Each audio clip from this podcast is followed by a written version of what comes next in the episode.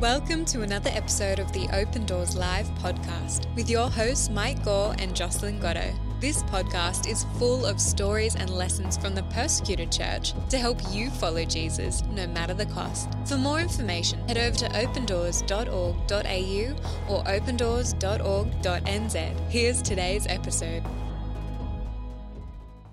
Well, hello everybody, and welcome to another episode of the Open Doors Live podcast. It is Mike Gore here in the studio with our stand-in host, Beth Westwood. Beth, good to see you. It's good to be here. I have really been looking forward to this. Honestly, recording this podcast is probably one of the highlights of my month for me.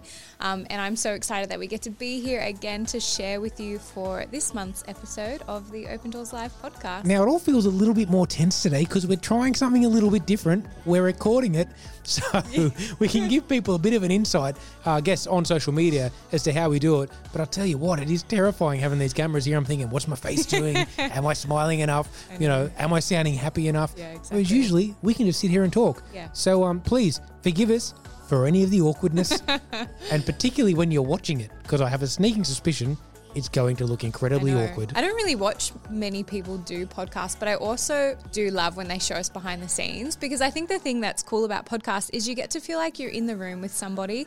And so, welcome to this episode. I hope you feel like you're in the room with us, and I'm really excited for what we're going to talk about today. We are talking about a little three letter word yeah. We're talking about ego. And this episode was based off, we have team devotions every week. And Mike, you shared the other week hmm. on this idea of ego, what it looks like to keep your ego in check, how you define ego, all those sorts of things, ego within the church. And so I thought if you could just share a bit of that with us this morning, that'd be a great way to kick us off. Yeah, I'd love to. So I remember at our team devotions, I said, I guess ego, I can define it as three things. You know, ego is the best friend of success, it's the destroyer of character, and the enemy of the church. We want this podcast to be basically, we've always said it before, an all in one devotional for Christians, but also church leaders and anyone, I guess, trying to understand how to follow Jesus in today's world. And ego, it's one of the greatest challenges leaders and the church can face. I see the rise of what I like to call fame based Christianity, a real need for leaders to learn how to keep their ego in check. It's because fame based Christianity, in so many ways, and to be clear, it's a best intentioned form of Christianity. In mm. fact, our desire is to be as influential as possible, bring people to Jesus. But in so many cases, the pathway to do that is to focus on growing our profile, mm. right? growing the influence and the impact of what we do. Now, remember what I said at the top ego, it is the best friend of success, the destroyer of character, and the enemy of the church. And so, ego, it loves to live in amongst fame based Christianity. But even outside of leaders and influencers, ego will always exist. So, you don't have to be a leader, you don't have to be a CEO or a pastor for ego or the influence of ego to have a foothold in your life. It always exists, it's part of human nature. It exists with confident people, with charismatic people, with extroverts, with introverts. It exists whether you have self belief. It exists whether you don't. Ego will always exist. The challenge, though, Beth, is that if you're not careful, ego will undermine your character. It undoes all success and ultimately leaves you at great risk of abusing those around you because entitlement begins to change you. As leaders and just even followers of Jesus, we've got to understand the negative forces of ego and surround ourselves with people who are willing to keep us on track in the face of success. Because ego is terrifying, but it's like cancer. Unchecked, it can kill you. The worst part of ego, and the way I guess I wrap this little acronym up, is that ego edges God out. Wow. I think when you define ego like that, the best friend of success, the destroyer of character, the enemy of the church, it really makes me think why don't we talk about this more? That acronym edges God out, I think is probably the clincher for for me. And and for you, you were saying obviously it impacts everybody. It can impact you whether you're in a position of, of leadership or not. But as somebody who has been the CEO, um, you're you're quite known now in Christian circles. What things have you had to put in place in order to keep that ego in check? Yeah, it's a great question. But let me ask you, how, how would you define ego? I think ego is your sense of self importance. So, in that sense, I don't think ego is necessarily a bad thing, but I think it's ego unchecked that we're actually talking about. Today. Okay, so if your definition is uh, a sense of self-importance, tell me what is what's the opposite of ego? Probably things like humility and servant-heartedness and a sense of importance that is not inflated, I guess. Mm, yeah. Well, we're basically getting somewhere here. For, for me, and you're right, it's a challenge. I think in Western cultures, particularly within church cultures, there's been something in the last decade, maybe even more. I mean, I've been in kind of leadership positions now for a decade, and so that's when I guess I've become aware of it. Mm. But the church, out of a best intentioned effort to serve God and make people feel welcomed, they have what I call a real honoring culture. And sometimes that can be a best friend of ego mm. because you can walk into a church and you know, you've got your seat ready for you when I'm going to speak, and then they sort yeah. of usher you on stage, and then they usher you away from people at the end, and and all of these incredibly loving things that leave me feeling ultimately self-important. However, their attitude and the people that are serving me are doing it because they're saying, "Hey, we want you to feel honored, we want you to feel loved, and we want you to feel important." But that's the wrestle. Remember, ego is the best friend of success. It's a destroyer of character, the enemy of the church. And so, and when you ask me how do I keep it in check, there's a couple of things that I try and do. And so, first and foremost, I have daily mantras or daily uh, sort of statements I say over my life, and there's several of them. The way I do it is in the morning, I say, I will boast in nothing other than you, for I don't have breath in my lungs without you first giving it. No skill, no talent, no wisdom, no ability, nothing without you first pouring it out in my life. And so that daily kind of um, reminder helps me shock myself out of any kind of sense of comfort or complacency or pride or arrogance that, that I try and avoid, I guess. And then the other way would be I really think it's important, particularly when it comes to leadership and speaking, to always be present for people, you know, to lead with the heart of a servant. I'm really mindful of saying, hey, whenever I meet someone, I tell myself, hey, if this was their only ever time in life that they'll have the opportunity to meet Mike Gore, what experience do I want to give them of that? Right? And now that again is not meant to be a hey, look, I'm awesome kind of experience. It's meant to be a humble one. Mm. Hey, I want to be incredibly and intently um, aware and interested in the people I'm speaking with. I want to listen to them. I want to hear about them. I want to learn about them. Because if this was their only opportunity in life to ever meet me, well, I want them to have the best part of me or the best experience of me. And so there are two little ways, I guess, Beth, that I really try and avoid the yeah insidious tentacles of of ego because they're everywhere. They try and get you, but it's really important. Remember, number one, that I have nothing other than what God pours out in my life. No spiritual gift, no talent, no ability, nothing. And number two, to be always present and more interested in others than you are interested in yourself. I love that idea of what is this person's first experience of meeting you and how are you keeping your ego in check. It actually just reminded me of a story. A friend of mine was working at, you know, one of the, the big Christian conferences mm. we had in Sydney and she was standing on the doors to let delegates through. And this guy came up to her and she said, Oh, sorry, um, this is only for delegates. You need to go around the back and go in, go in the the entrance with all the other people who who have paid to just sit in the normal seats and all that sort of thing. And so this guy he gave her a bit of a look and then he said, "Yeah, okay, yep, I'll I'll go around the other way." And as she was looking at the MC on stage hosting the event, they called up the preacher for that session. It was John Bevere. And then she sees the guy who she just told not to come through the door she was standing at walk up on stage and she realized, oh my goodness, I just told John Bevere, and I'm sure most of our listeners know that name. She thought I just told John Bevere that he's not allowed to come through the door and he has to go through the door with all the other normal people who are at church today. Um, but I loved the idea that he didn't say, oh, don't you know who I hmm. am? Or, you know, don't don't you know that I'm the one who's preaching today? And I think it's a really beautiful um, example of what it looks like to keep your ego in check. But also with the value statement, like you were saying, Mike, I'm quite a, a young leader, like new to to what it means to lead people. And when I started running teams here, both you and Jocelyn coached me through what it looked like to have a mm. value statement on my own. And for me, I realized through that process moments of of ego came when I felt I needed to prove myself mm. and I felt I needed to prove my self importance. So a line for me that has always been a, a, true north for me was this idea that I am a child of God already approved and mm. loved. And so for me every day keeping my ego in check meant reminding myself that I don't need to prove anything and I don't need to prove my self importance because I'm already approved and loved. So I would just say to our listeners, a value statement is something really, really significant and it's something you can do that can set up your day and change the way that you go about your day.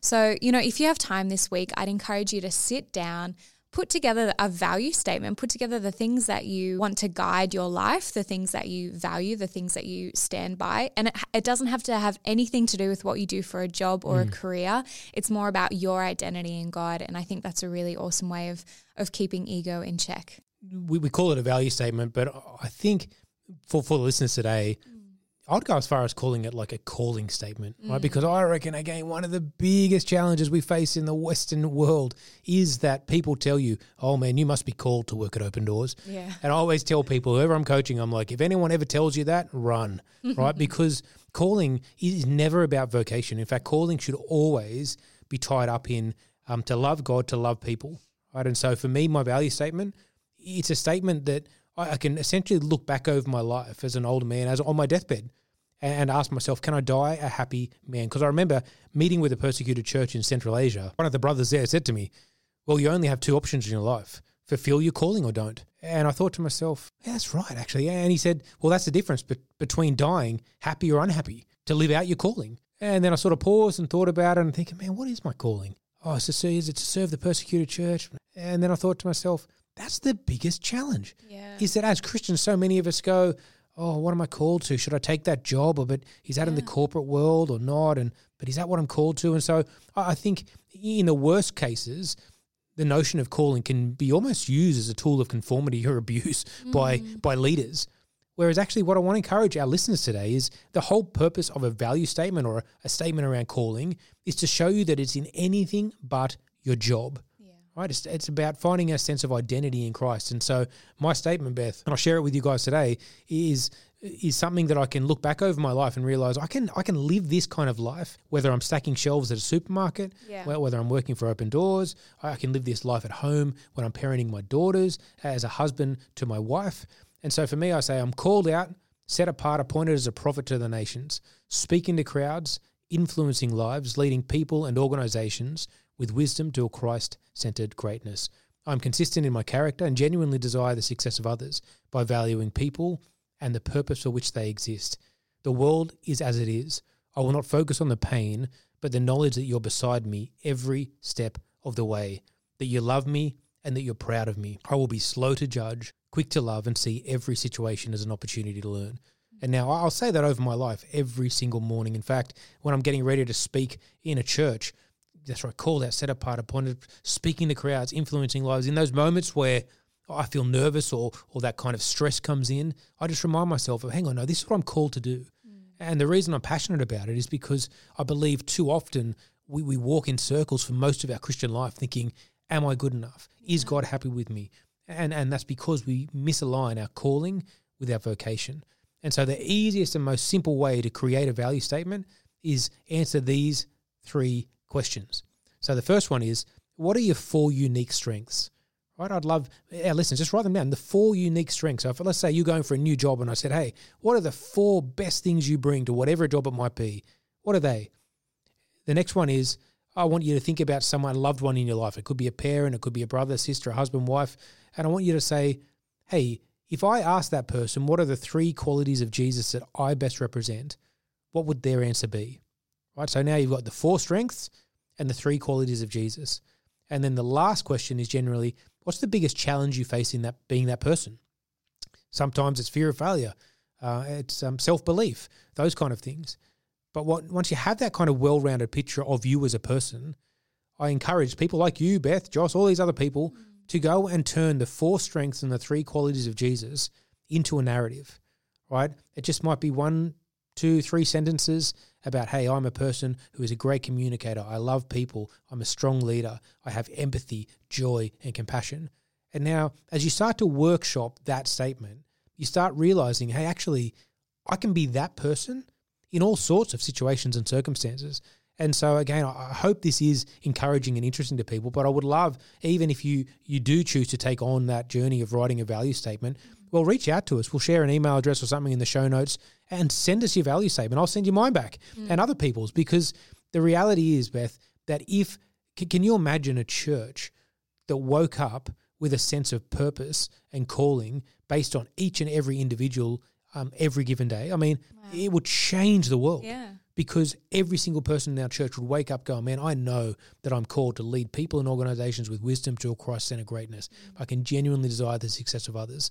And all of a sudden, it gives you a spring in your step. Yeah. It gives you momentum. It protects against ego and all of these other things. And so, my hope is it's an encouragement. But please, if you do choose to take on, on that journey, share it with me. I'll happily help craft it. And together, we can help shape a statement that my hope is will change your life. Go back and listen to that again. There is just some gold in there. And it's incredible how much ego really can impact your calling because you might find when you sit down to shape that value statement, you might feel that you need to put things in there to fan into flame that sense of self importance. But you hmm. actually need to be able to look at your strengths, look at the things that you know you're called to do, and be able to let go of the things that might not be part of your calling and be able to separate that from career and all those sorts of things. So, I mean, we've talked on how ego can impact calling and why it's so important to protect our calling from that. But I think ego can also impact our relationships and it can impact the way that we love people around us and the way that we serve people around us. One of the most beautiful examples of that is actually a story from our time in Central Asia when we traveled there together back in 2019 when the world was still open and we were able to go visit the persecuted church. But when we were there, you introduced me to a really dear friend of yours, Ozod. And he runs an underground church in an incredibly dangerous part of Central Asia. And Ozod actually shared with us a story that had a really important lesson about ego and serving others. Yeah, the thing I love about Ozod is that within his culture, Beth, he, he's esteemed. I mean, every room he walks into, they rise in acknowledgement of, of not only his age, but his authority. Yet there is not an ounce of ego in him. And now we, we talk about, I guess, ego and the wrestle of ego within Western church cultures. But the, the moment you jump into any other culture that have honor and shame cultures, well, that's not just a faith issue it can become a cultural issue. And so Ozod, probably one of my dearest friends within the persecuted church. I mean, he's in his 70s. It's not as if we're close in age, but I've learned more from him than, any other persecuted believer.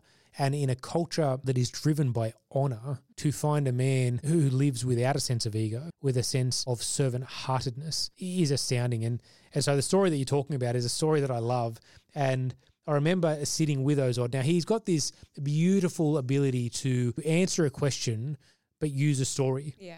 And half the time you have no idea where it's going to go, where it's going to end up, but it always, and in some incredibly powerful and profound way, ends up back where you began. And I remember sitting with him talking about faith and culture in his country, and basically talked to him about the fact that mm, there were many Muslims coming into our countries, but asked him, well, what's the best way to share the gospel with them? As he always does so brilliantly, Ozod began to answer my question with a story. He begins, Brother Mike, there was a Muslim brother in Afghanistan working for an American, and one day the American asked this brother if he could do some after hours work. He said he would pay him for overtime, and rather than doing it at the office, they could work from the home of the American. The brother agreed, and the first night he turned up to work, he took his shoes off at the front door as is custom across the Middle East and focused on his work. When he came to leave for the night, he realized, well, his shoes had been clean. They looked immaculate. He was really moved by this, but didn't say anything. He thought, no one has ever done this for me before. I would die for my brother or my children, but none of them have ever cleaned my shoes, and I've never cleaned theirs. So why on earth would my boss do that? A few weeks passed, and this did not leave the man's mind. He found himself working late again one night, and once again the boss had cleaned his shoes. But this time the brother said to the man, Why did you do this? And his boss responded, That's what my God teaches me to do. And the brother responded, Well, my God teaches me to pray five times a day, observe Ramadan, and kill people who cross you. The American then shared the gospel with him. Right there and then, he gave his life to Jesus. The man raced home, woke his wife, and proceeded to sit on the side of their bed and share the gospel with her. She also gave her life to Christ in that moment. A few days later, this new believer and his wife felt so convicted that they were going to heaven, but their children and their partners were not saved. So they took the bold decision to share their gospel with their kids, a huge risk in Afghanistan. They all gave their lives to Christ, but it wasn't long until the local mullahs heard about the family's conversion. The entire family, all 12 of them, were sentenced to death by public hanging. The family immediately called the American boss, who called Open Doors, and within 48 hours, they had passports and visas for the family. As I sat listening to the story, I wondered what on earth did it have to do with my original question? to be honest, there was part of me that was wondering if this was a metaphor, which got distracted along the way and now ended up as a powerful story. But, well, as Ozod continued, I soon found out how wrong I was. The American accompanied the family to the border, where an open doors field worker met with them and took them directly from the border to Ozod's house. That's right. This was no longer a metaphor. Ozod was central to this story. It's who he is. He's just so intertwined in what's happening across this region. But there is not a single shred of ego. The thing that I'll never forget though is what came next because as the story began to close, Ozod simply looked at me with his eyes of like love and grace and compassion and said, Mike, you must learn to clean their shoes.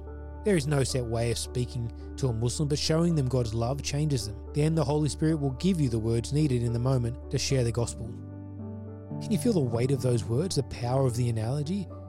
Mike, you must first learn to clean their shoes. Has there ever been a more profound and I guess ego less analogy? The cleaning of one's shoes? What I love so much about Ozod is that he lives this every single day. Ozod's commitment and passion for evangelism, it's just incredible. It oozes out of him. And there's, again, there's not a shred of ego, there's not a shred of arrogance or self importance. It's a heart of absolute service to the community. As we drove back to our hotel, Ozod told me one part of the story that he said not many people know about.